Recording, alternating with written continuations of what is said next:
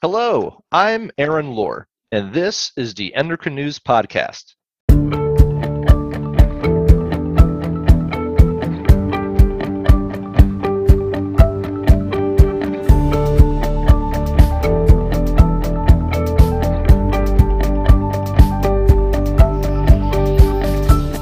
Today's episode is going to be a lot of fun as we talk about drones, robotics, and diabetes technology. I can't wait. Our guest today is Professor Derek O'Keeffe of the National University of Ireland, Galway.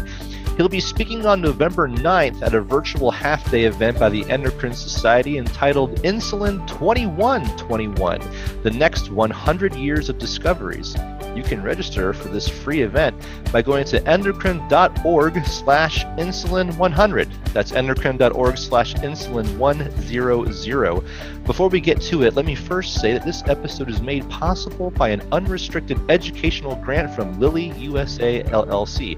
Thanks so much. Now, on with the show. Professor O'Keeffe, thank you for joining us today. Thank you for asking me to speak today. Oh, we're so happy to have you here. We're celebrating 100 years of insulin, and what a wonderful 100 years it's been. We've really come a long way. But when you look to the future, what are the questions that we still need to ask and the problems we still need to solve when it comes to insulin therapy? I'm a, clinical doctor. I see patients, but I also trained as an engineer. And essentially, when the body isn't producing insulin, as what happens in type 1 and type 2 diabetes, ultimately, that's a problem for people to live a you know a normal healthy life so what we ultimately want is for people to make their own insulin the challenge we have at the moment obviously even though it's remarkable that we're celebrating the 100 year anniversary of Banting and Best's discovery of uh, exogenous insulin so that we can help keep people alive and healthy with insulin from outside the body ultimately where the finish line here is to get people with diabetes to make their own insulin again and that's going to be done with our colleagues in science and stem cells. That's really their wheelhouse to try and make the body make insulin again without all the autoimmunity component or indeed the insulin resistance for type 2s. So that's what the finish line is. And I guess what we have to do before we get to that finish line is to come up with novel ways of delivering insulin to somebody who needs it exogenously, be that insulin pens and vials, be it uh, insulin pumps, and then making sure that when that insulin needs to be delivered to people, that it's equitable, that they can get it, um, you know, no matter where they live in the world, for example, geographically. And then, as well as just the insulin, all the education that goes with it and all the MDT that's needed to manage the complications. But I guess a good way of thinking about it is, you know, when man first took his steps from his cave in Stone Age times, I'm sure he looked up at the sky and said, you know, I'd love to just fly to where I'm going to over by the forest. But he realized he had to walk over there. And, you know, as humanity has progressed, we've come up with new ways of transportation. So we said, use the horse or we'd use a carriage or, you know, about 100 years ago, we said we developed the car. Uh, and now we have the electric car coming out and, you know, we have airplanes and so on. But ultimately, we're going to have personalized flying vehicles or, you know, flying cars. But when we get to that point that we're able to just fly from point A to B, we'll look back over a history of lots of innovation along the way to get to that point. And I guess that's what's important. We didn't just realize that patients can't produce uh, insulin and let's just wait 300 years to figure out how to do it with stem cells. Let's innovate along the way and develop solutions that are appropriate for now with the technology that we have to deliver the insulin with the ultimate goal of having people making their own insulin again with the use of things like stem cells uh, as the end goal. I think it's fascinating that you have this engineering background as well. And you talked about when man first came out of the caves and they wished they could fly to the forest. One thing they probably weren't thinking about was drones. you know, but you're involved in drones. You've been at the forefront of using drones specifically for insulin delivery. So I need to ask, why drones? So I guess it's a practical, clinical thing that happened uh, in my practice, whereby in 2019 there was a big storm in Ireland, a snowstorm, uh, nothing like the snowstorms of North America necessarily, but nevertheless, it was big enough for the Irish environment that stopped everything for about a week. You know, we had enough snow that kept people homebound in their farms and all around the countryside. They couldn't get out, the roads were closed. And for most people, that's a snow week, you know, and they stay at home. But if you have a condition such as diabetes, you know, you have clinics to go to and so on. So patients were ringing me saying, you know, doc, I can't come to your clinic next week because I can't get out of my farm, which is two hours from the hospital. And I said, yeah, no problem. We'll just rebook you for when the snow passes. And then they said, And also, doc, I need insulin because I have type 1 diabetes and I'm running low on insulin. What will I do? And that made me pause and think, what do people do if they need a life saving medicine such as insulin or indeed steroids for Addison's? What do they do if they can't get their medicine? I mean, how do you deliver medicine to patients remotely in an emergency? Uh, do you fly helicopters all around the place? That's not really feasible. Uh, and then I went looking into, well, what do humans do? What did they do for Hurricane Katrina when there was a massive, um, you know, natural disaster? How did patients get their insulin at the time, or their steroids, or their anti-epileptic medications, and so on? And what I realized that unfortunately, what happens in times of natural disasters is that people die because they can't access life-saving medication. Uh, and then I thought about that as an engineer or physician here, physician engineer. I thought about that and I said, there must be a way to deliver stuff. You can go to a toy store and buy a drone, fly something across a room or a garden. And then when I read into it more, I realized that the prosumer, professional consumer drones, could only really fly about 10 kilometers. And the rules in airspace, as it were, are very strict for good reasons because of all the planes flying around. You don't want any accidents. And the rules forbid you to fly what's called beyond line of sight if you're flying a drone even a kilometer or two, you have to see it at all times. And obviously, then if you're trying to deliver insulin or some other medication to a farm two hours away, that's like 30, 40, 50 kilometers away. So that's way beyond your line of sight. So I started to look into the aviation rules about drones. I found some drones that could fly up to 50 kilometers, 100 kilometers. We all know that the big military yeah, units of the world fly drones in war. So mm-hmm. there was the technological capability to fly drones. So I first of all figured out was there a drone that could fly far enough in civilian airspace. Then I looked at the rules of civilian airspace. Then I looked around the science and the rules about uh, medication delivery, about the cold chain system, as it's called, to make sure that the medication doesn't change its properties when it's transported. And then, of course, the legal issues around dispensing medicines. You can't have drones dropping medicines on someone's front door and a child picks up the prescription medicines and takes it by accident. So, how do you make sure that doesn't happen? So, we looked at this big problem that hadn't been solved in the civilian world. And we figured out all the solutions by getting all the stakeholders together from aviation and pharmacy and medicine and technological drone companies. And we did the world's first delivery of insulin uh, in 2019 to the Aran Islands off the coast of Ireland, about 25 kilometers away, beyond the line of sight. So the drone took off, flew over the horizon, landed on the island, delivered the insulin, and then also brought a blood sample back from the island. So it was a two way um, process. And it was remarkable because it was the first time that we used AI to fly drones beyond the horizon with the full endorsement, I should say, of the aviation uh, authorities in Europe or the first world, basically. So there was planes flying around, there was helicopters flying around, and then our drone was also operating in the same active airspace.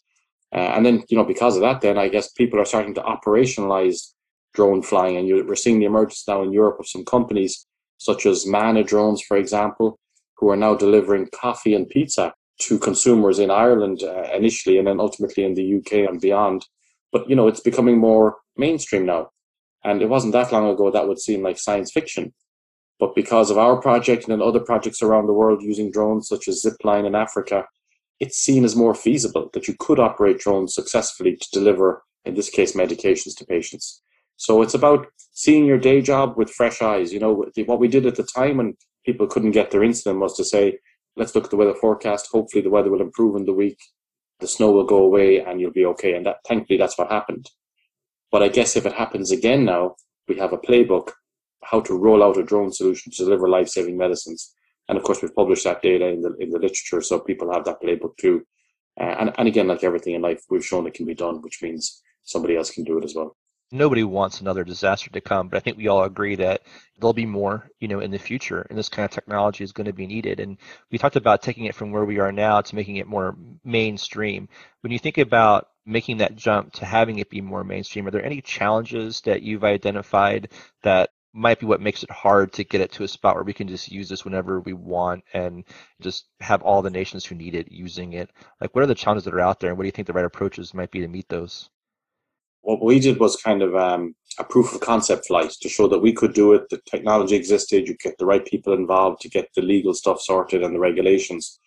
There's practical challenges in operationalizing drone flying for medications or for just daily use. The first thing you think that's practical is you need a drone that's safe. And most drones that you find, you know, that you buy in shops, toy shops, or online, they're really just recreational drones for flying around a park or taking some pictures from aerial photography. They don't really and again, it's because the industry is learning, they don't have the same airworthiness certificates as airplanes would. So before any airplane takes off, you'll be familiar with different types like Boeing 747s or Airbuses and so on. They all have to be rigorously tested to make sure they're safe before they're given an air license. And then once they're given an air license, they have to be monitored regularly to make sure that all the parts are working properly. And that kind of uh, regulation and rigor is only just coming into the air drone industry now, mandated by the national and international um, uh, aviation industries like the FAA in the States and the EAA in Europe. So that's the first thing is that commercial drones will have to be made, not consumer ones, but commercial ones that have the right flight safety record, that have redundancy. So if one of the rotors fail, you know, that a parachute pops, for example, by jet propulsion, for example, that allows it even at a low altitude to deploy a parachute.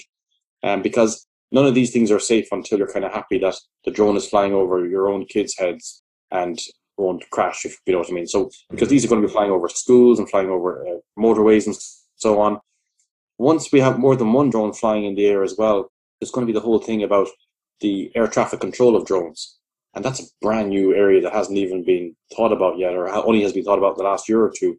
Someone has to write the software to do that. They have to come up with the regulations. How many drones can fly per square foot of uh, airspace? What about the communication links? So for our mission to go beyond the line of sight, we actually did have to have a pilot for the drone. Even though the pilot didn't fly the drone, he was on standby.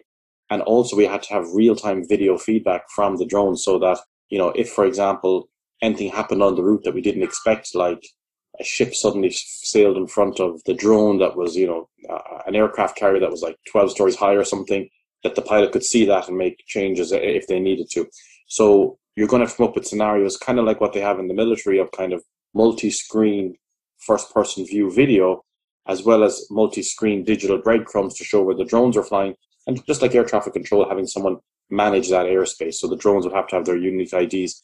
All this stuff is just being figured out in the last two or three years and in the next decade. But for sure, our children, as easy as it is now for us to order a book online and get it delivered in a day or two, that's going to be their world, except the delivery will be by drone often.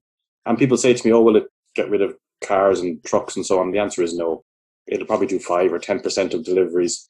The last mile, they call it, you know, from the local shop to your house. Uh, that's where it's going, really going to be of benefit.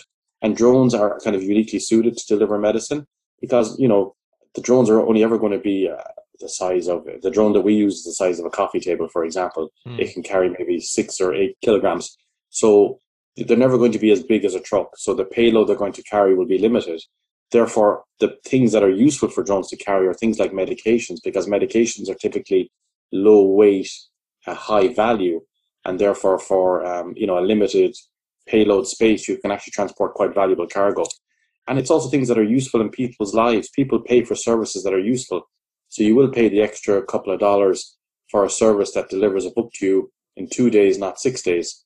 Uh, and it'll be the same with the drones. And certainly the the experience in Ireland has been that people will pay an extra dollar or two to get their coffee in three minutes to their house delivered by drone, uh, as opposed to having to you know drive to the store or order a takeaway coffee to be delivered by car or by bike. And I guess that's the last part of the picture is the environmental thing, whereby the drones that we use and the ones that are being used operationally now around the world. And again, it's not just small companies; it's big companies like Google have a have a drone wing. Amazon are looking at drones, um, and then smaller companies, as I mentioned, like Manna, they're all using electric drones. And as the world, I mean, there's a, a massive conference, as you know, going on at the moment about the earth and climate and sustainability. As the world realizes it has to move away from the older ICE internal combustion engines to a more green electric powered vehicles, drones will also have a mandate then to be used. So we're going to see a lot more of them over the next decade. It's really interesting because I often meet people who say, oh, you know, if I was there in 2000, I totally would have thought about an online bookstore or a social media website or you know a video sharing website. But I guess I'm saying to our listeners that we're at the beginning of a new dawn with deliveries, uh, and there's so many angles to get involved with, be it the air traffic control or making drones yourself or coming up with ways to integrate it into existing platforms. It's a new frontier of innovation that's possible, and especially as endocrinologists or as clinicians, we'll see use cases for this technology that other people won't because we're in this field. Oh yeah, it's wonderful. You know, here in the States, we have our hurricane season, and when it comes by, you mentioned Katrina earlier, whole cities can have their power grid go out. There could be really dramatic flooding, and getting access to life-saving medication can be a real challenge. And it's just so great to hear about this sort of advancement, which could be such a help to so many we're talking about the future here. We're talking about drones, but it wouldn't be a true conversation about the future if we didn't also talk about robots. And you're doing some work in robotics to help patients with diabetes and their healthcare providers. So, what are the robots doing and why? We're doing a great job in medicine. You know, everyone's living longer, which is fantastic because of the interventions we make in people's lives, be that coronary artery stenting or chemotherapy or you know, uh, hip replacements or, or, even, you know, in diabetes with giving people insulin and different medical therapies. So patients are living longer, which is fantastic. But one of the challenges is, is that the healthcare systems of the world are really struggling to keep up with this explosion of people living beyond 60, beyond 70 around the world because there's far more people now using our health services and therefore we don't have an infinite amount of clinicians. So, for example, in my own area in Ireland, coming to my clinic, I might see 50 patients on a Tuesday morning for a diabetes clinic with my team. And, you know, many of those patients are waiting for an hour or two in the waiting room before they come and see me. Uh, and we have a discussion about their blood sugar control and about how we can improve it and different questions to be answered that they might have. And I thought that, you know, it would be great if we could, you know, get a doctor or a nurse or somebody to take those patients into a room and use the opportunity to educate them about different aspects of diabetes management because it's quite complex, as you might know, and to make that waiting room more of an active waiting room than a passive waiting room. And the challenge, of course, is, is that I'd love to have a nurse or a doctor to go and do that, but we don't because we barely have enough to do the regular clinics. So it got me thinking about was there different ways to deliver, you know, education to patients? And we can leave leaflets in the room and we can leave videos on the television screens, obviously, but they're all quite passive ways of delivering information. So I had this idea that maybe we could use a robot. And when I say a robot, I mean like a humanoid robot. So something that's physically in front of you. It's kind of like five or six feet tall because my thesis is that you'll have more of an interaction with it. You're probably familiar of shopping centers or malls or even hospitals that have a, a speaker system that says, please don't smoke on the front of the building. And famously underneath that voice, there's people smoking because people don't really respect it because it's just some voice you know, mm-hmm. on some mechanical system. But it might be a different interaction if an actual five foot robot came up to you and said, please stop smoking. And I wanted to explore that, you know, uh, to think about that because that's an interesting concept. You know, would we accept robots to teach us information? Uh, and then how do robots teach humans information? Humans know how to teach other humans. There's a whole area of academia called pedagogy. We know pretty well how to teach a six year old child to read or do arithmetic. We've figured out how to teach high school students the best way to teach them science. We figured out how to teach college students about medicine or engineering. You know, we have the right methodologies. As a species, as a human species, we figured out how to teach other species how to do something or how to give them knowledge or education. Like I can teach my dog how to do a trick, or we can teach a dolphin, you know, how to jump, or we figured that out pedagogy out. But it's fascinating to think how would we respond as humans or as patients to a robot, an inanimate object, giving me education. You know, would I be trustful of it or not trustful? Would I not tolerate it because I don't see it as a thing of value giving me information? So I wanted to explore that concept uh, in my clinic. So we got a, a robot. It's, it's, a humanoid robot called uh, Pepper. You buy the robot, and then what you have to do is it's like a blank canvas. So you're kind of like Michelangelo. You can just paint what you want. So with programming, then you basically program the robot to do what you want. So the first thing I wanted this robot to do uh, was I wanted to tell this robot to remind people to wash their hands when they come into my clinic. And because of COVID 19, obviously, I, we were doing audits and we saw that about 50% of people, you know, wash their hands when they come into a clinic because they're human and they're busy and they run past the hand sanitizer, or maybe they've sanitized in the car and they think that it's still okay by the time they come into the clinic. So, you know, one way of doing it is put a security guard on the door all day, but that's not a very efficient use of somebody's time. So we, we put the robot at the door and we program the robot to recognize a human face and then say, will you please wash your hands? Um, and to engage with the with the person and offer them uh, the option to look at tutorials about how to correctly wash their hands and so on. And it was a great success. We we realized that the compliance for hand washing when we audited it went up by twenty percent, which is remarkable considering we didn't put a human at the door, we put a robot. And then we took that idea and we said, okay, well, it looks like humans will engage with the robot and take healthcare information like to wash your hands. So let's see will humans interact with the robot to learn diabetes education. So again, we went back and we reprogrammed the whole robot again.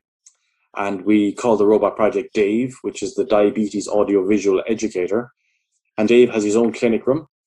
And we say to the patients in the waiting room, we'd like to teach you about something with diabetes, so like hypoglycemia management, or uh, with diet education, or we'd like to teach you about what the HbA1c means and then why mm-hmm. that's of value to you. And we did a really interesting experiment. We said we can have a doctor teach you about it for 15 minutes, we can have a nurse teach you about it for 15 minutes, or we can have Dave, this robot we have, teach you about it. Um, and then we can put people into one of the three groups and we can find out, you know, if there's an improvement with the education afterwards. And we do that by doing a pre-questionnaire and a post-questionnaire. So, for example, a patient might answer 10 questions on a survey about hypoglycemia management. Uh, and what we found is, you know, the average patient gets three or four out of 10 correct because they may not have been at clinic in nine months or even longer. Now with COVID, it might have been 12 months or longer. And then they meet Dave and they get exposed to the Dave interaction of the robot and the robot greets them and talks to them about hypoglycemia management and shows them a few short video clips and asks them questions and gets the right answer. And, you know, builds up a rapport with the patient for 15 minutes. And then afterwards, when we give the same survey again, after delivering the information via the robot, people were getting, you know, eight out of 10 right. So that showed us straight away that objectively, there was a real improvement in knowledge delivered by this inanimate object or robot that was interactive and engaging for patients. And then we also separately asked patients, okay, we see that the knowledge improved, which is great, but how did you feel about interacting with the robot from a psychological perspective? You know, as a human, did you trust it? Did you think it was useful? Uh, and it was overwhelmingly positive. People really thought it was useful. Uh, and I guess the first thing to say about this digital health intervention is that obviously it's not going to be for everybody. You know, there's no such thing as a perfect solution. But what we found very clearly, and we have early evidence of it now, which we're going to publish and then go on and study further, is um, there is definitely a, a need for this kind of tool in our clinics.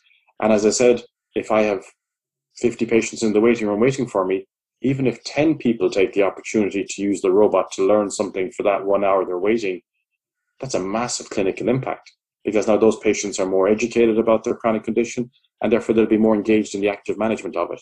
So what we've seen is this opportunity to use technology in the clinic for the benefit of everyone, you know, for the patients to get better acquainted and also for the clinicians. So for example, a nurse that I might have asked to run the education session or a diabetes educator or a doctor to run that three hour morning session for diabetes education, that frees up that clinician to actually take part in what we call higher up their license. They can actually be a main part of the clinic making meaningful decisions about medication adjustments as opposed to delivering diabetes education or basic diabetes management. So it's really given us a, a, glimpse of what we could use robots for in the future. And again, this technology is only out there for the last year or two. So again, we're at the beginning, like the drones, of a new frontier of innovation. What we want people to do is to think innovatively about their day job and how they could use technology then to make it better these robots sound like what I call a, a, win-win situation where it's good for the patients, it's good for the healthcare providers. But like you said, it's also really early. I heard a quote from you recently. You were in an article talking about these robots, and you had said that their robots are currently only operating around 10 to 15 percent of their overall capability, which raised my eyebrows to be like, what what more could they be doing, and what are you hoping that they might be doing? What are you looking at? Yeah, so that's true. So, for example, with Dave, this humanoid robot, I mean, Dave has a, an amazing what we call Java engine. It's the programming language where he can simulate emotion and all of the kinds of human nuance. So, for example, when you ask Dave in the hospital, or sorry, when Dave asks you, would you like to wash your hands? And if you say, no, I don't, Dave actually has the uh, emotional capability to mimic kind of a sad response to hmm. that answer. Say, okay, you don't want to wash your hands, have a nice day, but in kind of a sad demeanor physically and uh, acoustically. Um, so yeah, and again, with this particular robot architecture, it has full navigation capabilities. So for example, at the moment it's in a clinic, it's in a room and it's just staying there in a single spot. But for example, we could deploy Dave around the hospital to the different wards. So Dave could be then opportunistic in its teaching and that it could go into a ward, go up to a patient and say, would you like to learn about these conditions or ask the patient, what condition are you in hospital with? And if they say, I'm in here because of heart failure, then it knows to access its heart failure library and say, would you like to learn something more about your heart failure condition? Literally, the sky is the limit mm. with robots, what you can do. But it depends on their capabilities. And, and obviously, with capability comes cost. So we're using Dave, as I said, as kind of a paint box to explore different drawings that we want to do and figure out do we like the, the results of those drawings when we do them. And then if we do, then you may not need the full AI capabilities if you're just using it as a, a tool in the clinic, you know, to deliver education. But if you're mobilizing around the hospital, then yes, for sure, you're going to need all the navigation and obstacle avoidance uh, architecture. And I guess it's going to become more common, and it is becoming more common. Like if you go into a bank in Japan now, for example, in Tokyo, many banks have robots meeting you at the front desk. Uh, hotels in in the in the Far East similarly have robots at the front desk, you know, checking you in or checking you out. So we're going to see more of them in our ecosystem in the next decade. And I guess this is just the beginning of that gold rush. So again, for us to be active in it, uh, we should be at the table as clinicians. A lot of clinicians out there might feel it's beyond their wheelhouse because they're just clinicians and they follow protocols and they treat patients per protocol. But I guess the life that's all around you, the, the way you practice, the way that you interact with patients, that's up for innovation. And, and I guess that's what people should be doing. They should be thinking about how could I make this better? How could I see more patients than what I'm doing now by employing technology? And I guess if people think that way, then they'll innovate in their job and probably in their lives as well. And innovations are always exciting, but the transition from what was normal to what is new is sometimes difficult. There's biases, there's barriers. And I was wondering what you see as some of the biases and barriers that exist, particularly around insulin technology and some of the advancements that we're seeing there. Always in life, there's people who are, you know, open for change, up for change, you know, have that kind of a mindset. One of the big problems in all aspects of life is just inertia. People don't want to change what they do because they're creatures of habit. And it's mm-hmm. worked, you know, for X number of years. Why would we change it? And it's hard to sell that sometimes, and for good reason, because sometimes what you're trying to sell doesn't work or there's unforeseen consequences of what you're saying. But even in medicine, it's quite uh, recognized that there is a thing called clinical inertia, whereby physicians and clinicians are quite slow to change things because they're afraid of an unintended consequence or they just don't know enough about the new thing to change. And certainly in medicine, the central tenet is primum non nocere, which is firstly, do no harm. And it's one of the reasons that medicine is so well regulated because we don't want to make a change too quickly that would have an unforeseen consequence in three years' time that we didn't think about. So bringing technology into medicine has been slow and for good reason, as I mentioned, with regulations. Uh, but that doesn't mean it shouldn't happen. And I said, the more literate clinicians are in technology, the more they should be able to identify opportunities. I mean, the kind of things that I see myself in my daily practice when I've worked in a few institutions around the world is that you know, when we first started talking about CGMs, continuous glucose monitors, or insulin pumps, there was a whole cohort of clinicians who just said, "Oh, I never learned that in medical school," or "I don't know how to use that. It's beyond me. You know, I'll just mm-hmm. stick with the the insulin pens that I learned about 20 years ago." And it's only when you kind of engage with them and hopefully they're active in their professional competency development that they realize that, you know, an insulin pump is essentially just another way of delivering insulin. It's nothing more complicated than that and the parameters that you program into it are the exact same parameters that you talk about with a pen and paper with an insulin pen with the patient when you're talking about insulin carb ratio and you know the sensitivity factors. That's the kind of stuff you discuss anyway. The only difference now is you're actually programming it into a device. And once you kind of get rid of the monsters under the bed and explain it that way to clinicians you find that a lot of maybe of the more older clinicians who are afraid of the technology they actually really adopt it and they're brilliant so I think that's always going to be a natural problem when you come in with new devices. It's almost impossible to keep up to date with all the new glucometers and all the new pumps. It's overwhelming. It's almost a full time job. Mm-hmm. But certainly by staying engaged with professional societies like the Endocrine Society, going to the conferences, keeping up to date with the literature from those main agencies, that's a really good way of starting to make sure that you're up to date with what's going on. And, and what we're living in now is a world whereby it's patient centered, which is the way it always was supposed to be in medicine. But unfortunately, traditionally, medicine was very patriarchal. It was kind of doctor driven. And, you know, that was the way the patients had to interact. They went into a clinician and they were told X, Y, and Z and they just accepted it. But now, thankfully, since the advent of the internet and the connected world that we live in since the smartphone in 2007, we live in a world where patients come into us and say, Hey, doc, I read about this new insulin pump. Can I get it? Or how does it work? Or would it be better than the pump I'm on at the moment or the glucometer that I use? Put that interface into it. And as healthcare professionals, we're kind of ethically mandated to know about this and advise our patients. And that's why the practice of medicine will change going forward. And it has changed, thankfully, or at least is starting to be more about an interpreter for our patient, almost like a collaborator with our patient, as opposed to the traditional dictating model of before, where we just told patients what to do. Now it's far more collaborative uh, with patients. This shared decision making that we have with our patients when they come in with knowledge that we do or don't know, and we discuss the benefits of that. And I think that's really important, you know, as a clinician or even as a human, to kind of acknowledge what you don't know. So when a patient comes in and says, "Can you tell me about this new glucometer that's coming out of Israel?" and it's okay to say, "Actually, I haven't read about that yet. You know, I didn't know about that. Let me read about it and get back to you." Or maybe you could just share with me the PDF and we'll discuss it, or that mm-hmm. kind of thing. To be comfortable in what you don't know, as opposed to just you know shutting the clamshell and saying, "Oh, we don't use that here," and look, we have to use what we use here or nothing.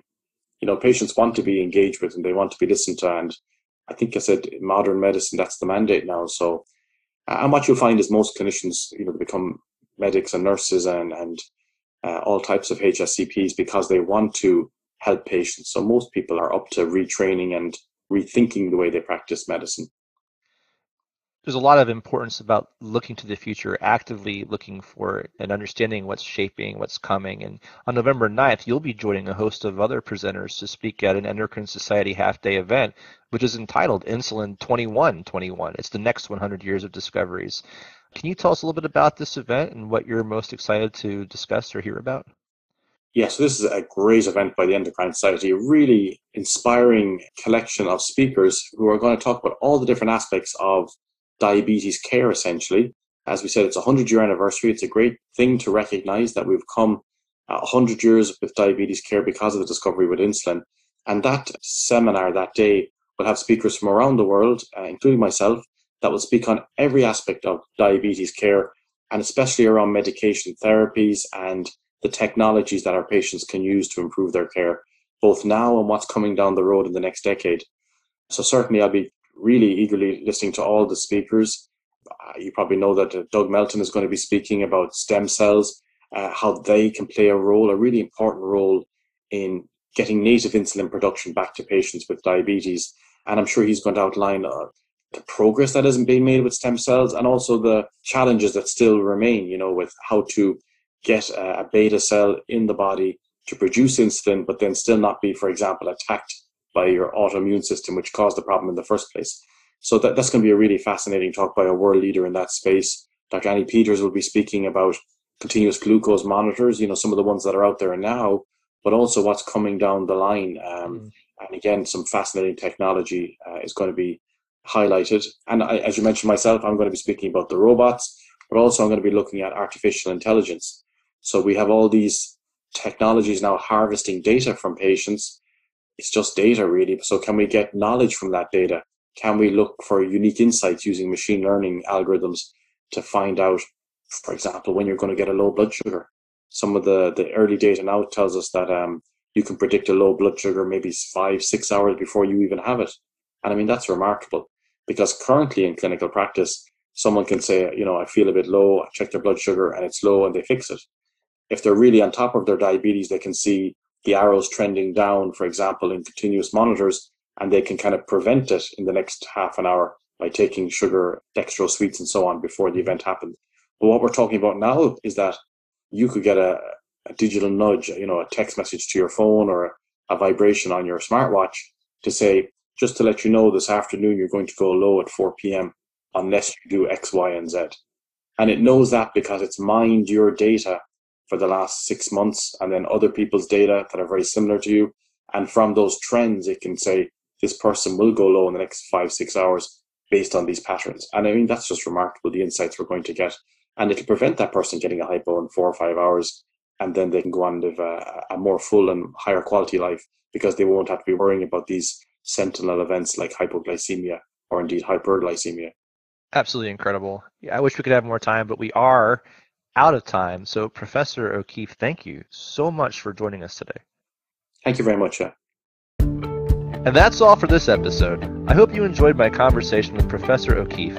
If you'd like to register for Insulin 2021, the next 100 years of discoveries, be sure to visit endocrine.org slash insulin100. That's endocrine.org slash insulin100. It's on November 9th, and it's free. Now, if you have a topic in mind that you want to hear on the podcast, let me know by emailing me at podcast at endocrine.org. And as always, thanks for listening. Endocrine News podcasts are a free service of the Endocrine Society. To learn more or to become a member, visit the Society's website at www.endocrine.org.